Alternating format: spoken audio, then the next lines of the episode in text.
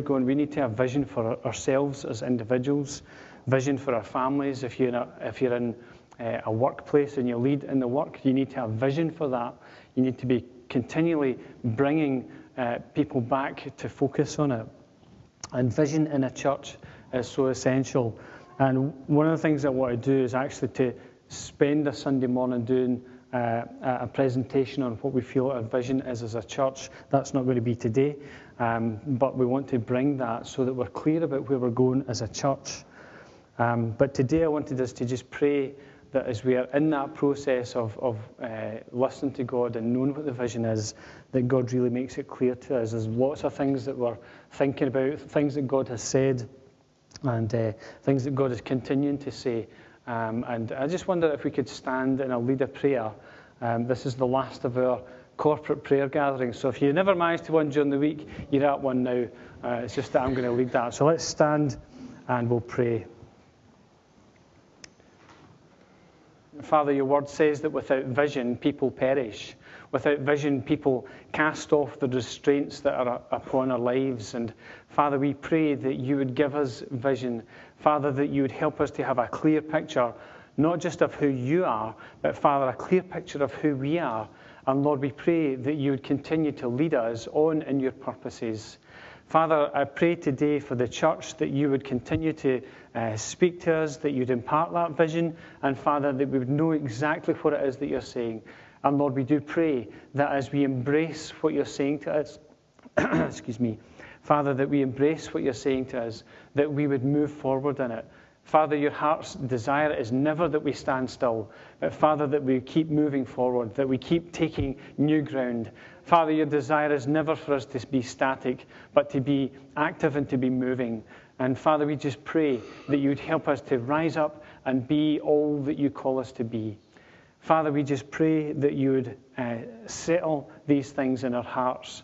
Father, that we might know with certainty that you're speaking and that the steps which we take as a church, as individuals, because we're part of that, Father, the steps which we are taking are the ones which you have ordained. Father, we pray that you'd help us not to run ahead, which is unlikely. Father, help us not to lag behind the things which you're saying. And Father, we pray that you would cause faith to rise within this family here, this church, this grouping, this gathering. Lord, this is a family, and we thank you for it, and we pray your blessing on this family. In Jesus' name we ask. Amen. Amen. Amen. So, the title of uh, my message today is I See a Church.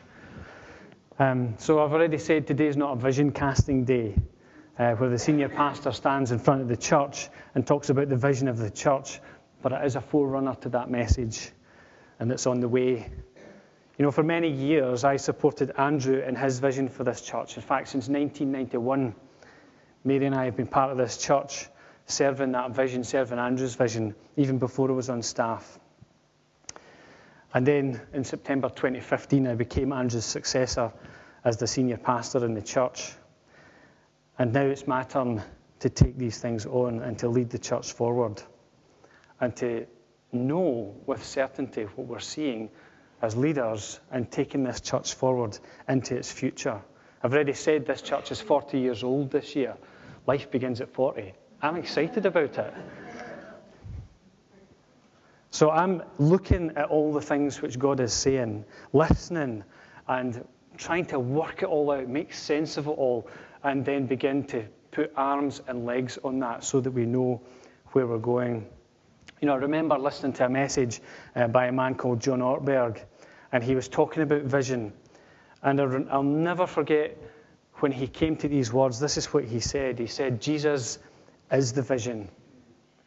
You know, if as a church we need to remember anything, we need to remember that Jesus is the vision.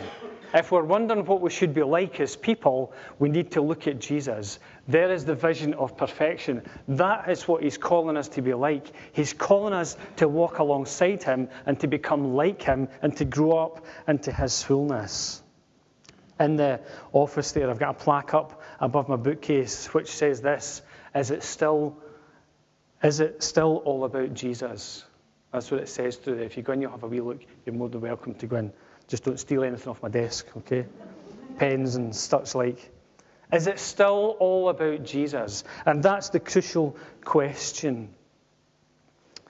He's desiring that we should be like him in every way. Andrew's final message back in September, uh, August, sorry, 2015, it was his last message in the church, and he spoke from Acts chapter 2. And this is, this is his main points. To build a great church, you need devoted followers. Point two, unity in the church is vital. Point three, the importance of Sunday, gathering together and coming together as family. Point four, always expect God to show up. I wonder if we do that. Point five, understand who you are in Christ. Point six, we don't build the church, Jesus does. Point seven, and I believe this the best is yet to come. And there's much wisdom in what Andrew said. And as I come to a reading for today, I see a church. I see a church that I want to be part of.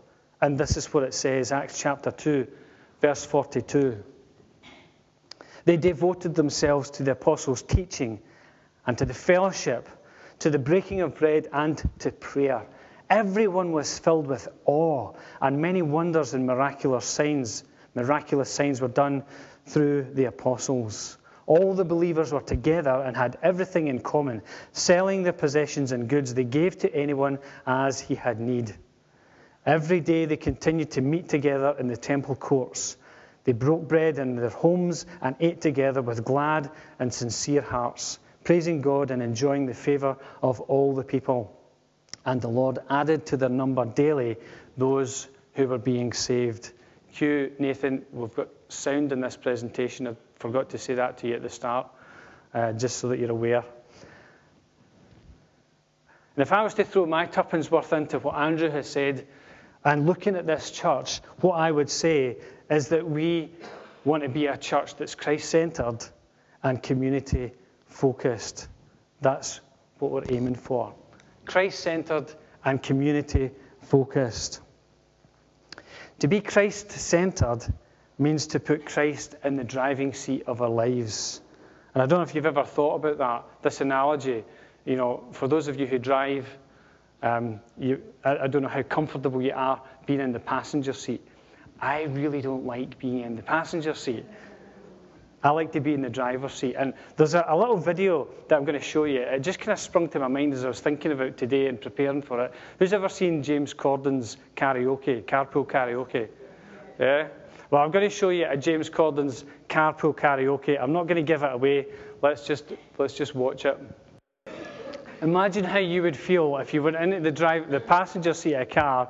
And for those of you who don't know Stevie Wonder, which is probably nobody in here, Stevie Wonder's blind, right? no, not that Stevie Wonder, the other Stevie Wonder, okay?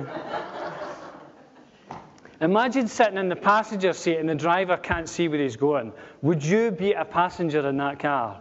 Right? Imagine, though, that our lives are like that, and we're in the driver's seat of our own car, of our own lives, and we're not actually able to see where we're going. Would you be able to be trusted to drive your life to the place where God wanted it to go? If you don't know where you're supposed to go and you can't, you can't see, how much can we be trusted? I have to say, I, I don't think I would like to be James Corden being driven about by Stevie Wonder. Um, but you see, it's, the reason for showing that is that's what life can be like sometimes. We want to be in the driver's seat, but yet we're not really sure what's happening with our lives or where it's going. And yet we want to still keep control. And what I'm suggesting is that when we become Christ centered, is that we move over into the passenger seat and we let Him take control of the wheel. We let Him take control of the journey, the direction, where we're going, and all of those things, and going to the places where He wants us to go. I used that phrase, Christ centered and community focused. Imagine Jesus is in the driving seat and He takes us to places and He begins to show us. He takes us on a drive around our community and He begins to show us the things which He wants us to see in our community so that we become focused on the things which He wants us to see. And then we start to listen to what the solution is to the things what we're seeing. That's what we mean by being Christ centered and community focused. It's about having Him in the driver's seat and allowing Him to take us around and show us what He wants us to see. Jesus needs to be at the center of our lives. We need to see what He sees. We need to be moved by the things that move Him. Moved in a way that we begin to demonstrate God's love in our community. What does the Bible say? that we'll be known for what we say. As Christians, we'll be known for what we do. And when, we, when what we do doesn't match with what we say, and there's that discord, then what do people say? What's the word that people use? It. People call us hypocrites because we proclaim one thing and say we believe one thing, but actually we do something else. Jesus calls us to be selfless not selfish. Jesus calls us to look at him and to emulate his qualities, and he lived a selfless life. And God asks us to work out the, his purposes, that our goal is the same, and that's the demonstration of God's, God's love. And that is manifest in all sorts of ways. And so the church that I'm looking at here in Acts chapter 2 and I'm going to rattle through three points. The church I see is a covenant community. Point number one. What does it say here in Acts chapter 2, verse 41? Those who gladly received his word were baptized, and that day about 3,000 souls were added to them. The background to the story here is that the disciples have been hiding for fear of what would happen to them. The Holy Spirit has come and this miracle has happened in their midst. Not only have they begun to speak in other languages, which the people gathered from all around that central part of the world could understand the wonders of God in their own language, but they had a boldness to actually proclaim it. Some people said they were drunk. Some people thought they were crazy and mad.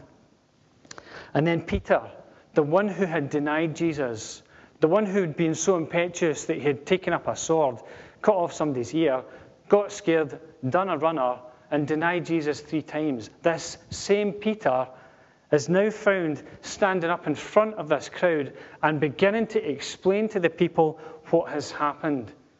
And he goes into the book of Joel and he explains that this is the fulfillment of God's word for our time, their time and our time. And when he speaks, he tells them about what they've done with Jesus. And the Bible tells us that they're cut to the heart. And they say, what, what, what must we do to be saved?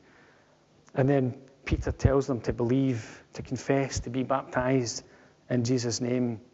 And that day, 3,000 people, 3,000 people were added to the church. And the church is a covenant community. It's not like a social club. It's not like joining the bowling club or Whitburn Juniors, for those who are so inclined good as those things are. They became part of a community of people who were committed to this person called Jesus Christ. They committed themselves to God. They entered into a new covenant. The old covenant involved sacrificing animals for the forgiveness of sins. So glad we don't need to do that anymore. The new covenant involved the acceptance of one final sacrifice for the sin of the whole world, and that person was Jesus, who died on the cross for our sins, which is why we do this. We remember that sacrifice. One of the most quoted verses in the Bible is John 3:16. Why did God do this? God loved the world so much that he gave his one and only Son, that whoever believes in him shall not perish but have eternal life. That we become part of a covenant community, a community based around a promise. Genesis 15, chapter 18 says this On that day, the Lord made a covenant with Abram. And that word made is actually interpreted cut. So you could say that the Lord cut a covenant with Abram. We've heard that phrase, cut, cutting a deal. You heard that in business. Those of you who are in business, you cut a deal.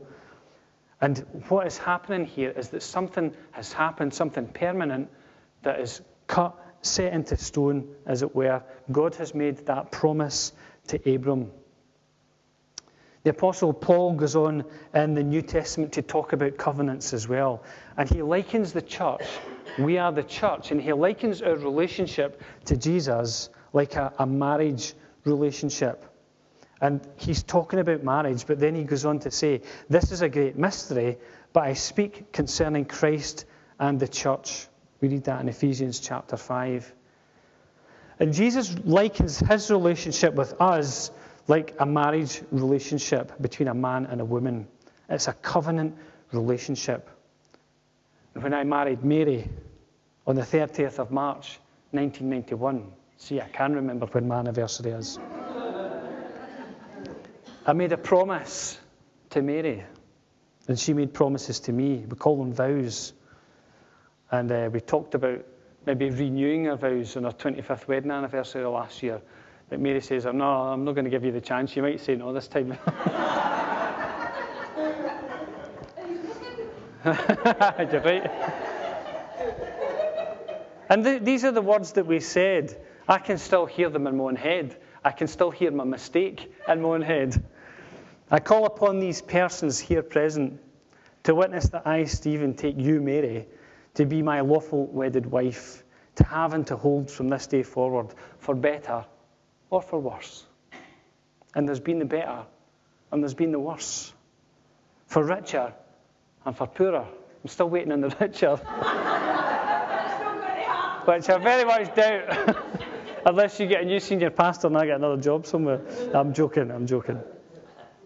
In sickness and in health. And we've enjoyed both, believe it or not. If you can ever enjoy sickness, but we've found God come in some of those times. If you can ever enjoy sickness, and we don't really enjoy it, but we can find joy in difficult circumstances, in sickness and in health. That was the bit that Mary said you probably opt out of. To love and to cherish. To love, for me to love her as Christ has loved the church. Wow, what a thing. Until death do us part, according to God's holy ordinance. And so I give you my promise. And these vows were made in the presence of witnesses, and most importantly, before God, who is our witness. We have a covenant relationship. Our relationship is built on a promise. And we have things like this to remind us about that promise. God has made a covenant to us. And the symbol of the covenant, if, if I can say anything, is that He's filled us with His Spirit. God's Holy Spirit lives within us. It talks about His Spirit in us being that down payment, that deposit. When we go to see Jesus and we meet Him face to face, that He will see His Spirit in us and He'll know that we're His. And He's made that promise. And therefore, we are not just a social club but we are a covenant community. We are a community that gathers together around a promise. And that promise is that Jesus has promised us eternal life. And it's not just something that we wait for in heaven, it's something that begins now. Jesus said, I've come to give you life and life in all its fullness. And our commitment is around that one person, that person of Jesus Christ. I see a church that was a committed community. And in a committed community, we need to take serious the word responsibility. It says here in Acts 2:42 that they devoted themselves to the apostles' teaching, to the fellowship, to the breaking of bread, and to prayer. They devoted themselves. No one else in this, this church can make you devoted to anything. Nobody. Nobody can do that. Nobody can make me any more or less devoted than I am in my relationship to God. The only person that can take responsibility for my devotion is me. And the only person that can take responsibility for your devotion is you. As leaders, we can do things and encourage and get alongside and do all sorts of things in the church to make it possible for us to help us to, to get to that place. But I can't dictate or control your choices. Never can. And actually, I don't want to. I don't want to make choices for you. Anyone in here. You need to make your own choices because you need to live by the consequences of those choices, not me. And that's why you won't make any decisions for me either, because I need to live by the consequences of my decisions and choices. But when we stand before God, there'll not be anybody else standing next to you. The people who've helped us through, the people who've been alongside us and encouraged us and supported us, they'll not be standing next to us. When I stand in front of God to give an account of my life and the things which I've done, I will stand before Him as one person. Whether other people will be able to hear what He says, I don't know. But I think when we get to that point in, our lives, before, before the very author of creation, it won't really matter who's standing round about, I don't think. And I want to hear the words, Well done, good and faithful servant. And every day I have a choice to make about how I wake up, about how I conduct myself that day. Am I going to be a committed person, committed to Jesus and committed to this community? Or am I going to just do my own thing? Say, I can't be bothered anymore. And when I stand before God, I won't be able to make any excuses. Just me and God and an all knowing and an all seeing God who sees the very depths of my being. I read Psalm 139 and I'm so comforted in one way because God knows me. And then I think, oh no, He knows me. How bad is that? All the weaknesses, all the frailties, all the stuff that doesn't bring honour to Jesus. Every day I have a choice to make. God has ordained, Christ in fact has ordained leaders in the church the leaders referred to here in the early are the early apostles, those who were eyewitnesses to Jesus, to his life, to his death, to his resurrection, and to his ascension. These were the people who led the early church. And Christ appoints leaders in the church. And leaders' jobs are to lead in different ways. We read about that in Ephesians 4. But I see in this early church a church that was responsible. They devoted themselves to these apostles' teaching, to fellowshipping with each other, connection, to breaking of bread, what we call communion. We've done that this morning. And to prayer. We've had a week of prayer where we've come together to pray. I see a committed community, responsible, but they were also relational. It says in verse 46 every day they continued to meet in the temple courts. They broke bread in their homes and ate together with glad and sincere hearts. It was a relational community. They met together. They met in the temple, but they also met in homes. They ate together, and it's an enriching experience sitting around a table and eating with people and sharing our stories and discussing, sharing our hopes, our fears, our dreams, things that make us laugh. I was just saying to, to somebody recently, I think it was a couple of weeks ago, we were sitting on our kitchen table, the four of us having our tea, and uh, Josh started impersonating some video that he, that he had seen on, uh, on YouTube. I mean, it was just daft, it was crazy. And he started laughing, and before we know it, Sarah had started laughing. And then before we know it, the whole bunch of us are sitting laughing our heads off at we don't know what. And then Josh showed us the video and we realised we were laughing at. We were like, that's not that funny. But there's something that's enriching about sitting around a table, and that's something we endeavour to do at least once a day to sit around the table as family, to discuss the day. Phones are banned, although sometimes I take mine out. Apologies. Although in the Neely's house, apparently, if you take the phone out when you're at the table, you have to do the dishes. So there's, there's, a, there's a good rule. It was a relational community. And we understand that in family when we sit around the table and we eat together and we fellowship together. And on Saturday morning, we sat around the table in here and we ate together and we fellowship together and we prayed together. If you don't have a table, get a table. And sit round that table with people, your family, your friends. Invite somebody along. What does it say?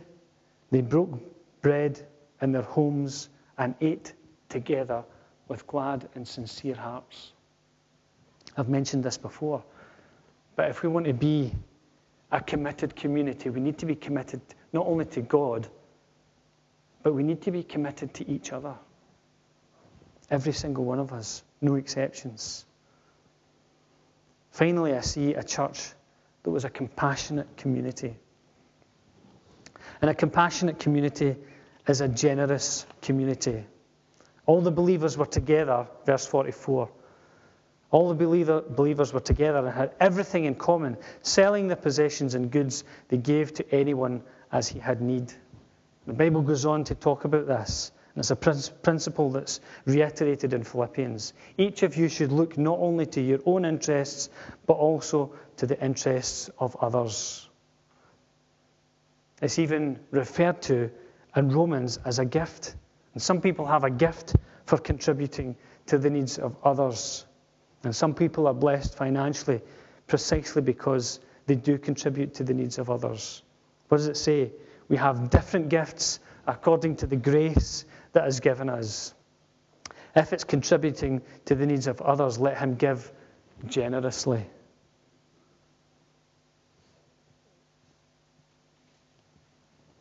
The Bible says that by this shall all men know that you're my disciples, that you have love one for another.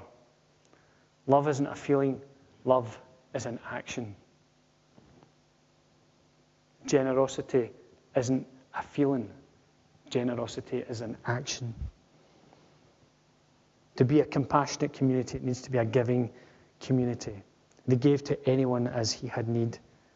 And one of the reasons that we have a food bank is that we can contribute to the needs of others.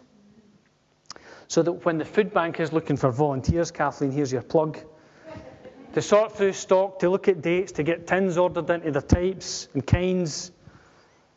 When they're looking for people to stand at the end of a checkout and smile at people and maybe have a conversation with somebody before you take their money. or to work in the warehouse or to meet clients and the list really is endless of jobs that go on in the food bank. Why do we do this? Because we're given to the needs of others. This compassionate community was a giving community. And the day we stop giving is the day we stop being compassionate. The day we stop being compassionate is the day we stop being Christ like. We're commanded to be a generous and giving community. And lastly, they were a growing community. Listen to this. And the Lord added to their number daily those who were being saved. What was one of Andrew's points? We don't build the church, Jesus does. It's his church. The Lord added to their number daily those who were being saved. I wish I could say that about West, West Lothian, the church in West Lothian, that the Lord added daily to their number those who were being saved. It was a growing community. Every day, people were attracted to the message as they saw it lived out in other people. They saw it lived out in this covenant community. What was my second point? Committed community. It's just my brain fog, sorry. Compassionate community. They saw this gospel message lived out. The gospel isn't a thing for the future, It's not something that is just when we get to heaven. The gospel is something that starts here and now in our lives and is demonstrated. The gospel is a thing for body, soul, and spirit. As we were praying for Andrew Hepburn yesterday, one of our missionaries, we support his project out in Laos. And we considered the things that they did in order to reach that community. And in reaching that community, they're able to speak into that community and bring the words of Jesus into that community. It's the same here, exact same here. We need to meet the person's need, the whole person. So it's not just about going to heaven, but let me remind us what the Bible says. The disciples said to Jesus, How should we pray? What did he say? Pray prayers about heaven. Your kingdom come. Your will be done on earth as it is in heaven. Your kingdom come here in Whitburn, and your will be done here in Whitburn as it is in heaven. He's talking about praying heaven down onto earth so that his kingdom and his kingdom's rule and authority begins to be manifested in our community. And it's not just about good works, it's about good works inspired by the Holy Spirit. It's about ushering in a new kingdom, His kingdom. It's about His rule, His government. You prayed about laws this morning, Anne. It's about His laws and about His qualities being exhibited in the earth. I see in Acts 2 a church that I want to be part of. I see in Acts 2 a church that excites me. I see in Acts 2 a church that is passionate about God, and I want to be in a church where people are passionate for God. I see a church that lives outside of its own walls. It just doesn't exist for itself, but lives outside of its walls in the community. I want to be part of that kind of church. It's a church that's making an impact. And it's a church that's growing and serving and loving. And it's a church that's full of real people being transformed by God's power at work in their lives. We are flawed individuals, every one of us. But His Spirit comes in and empowers us and transforms us and changes us so that we're becoming into Jesus' likeness. I don't know if everyone in here has made a decision to become part of that church yet. I don't know if you've made a decision to become a Christian yet. If you've not, I urge you to make a decision today to follow Jesus, to give your heart to Jesus, to bring all your burdens and your sin and confess them to Him and allow His Holy Spirit to come in and just occupy your life. To allow Jesus to come into the driving seat. Say, Here is the key. You're shot now. I've been making a mess of it. Now it's your turn.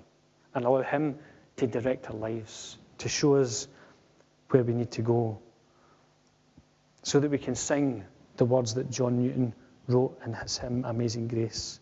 I once was lost, but now I'm found, was blind, but now I see. Let's just bow our heads in prayer. Musicians, come back up to the platform, please.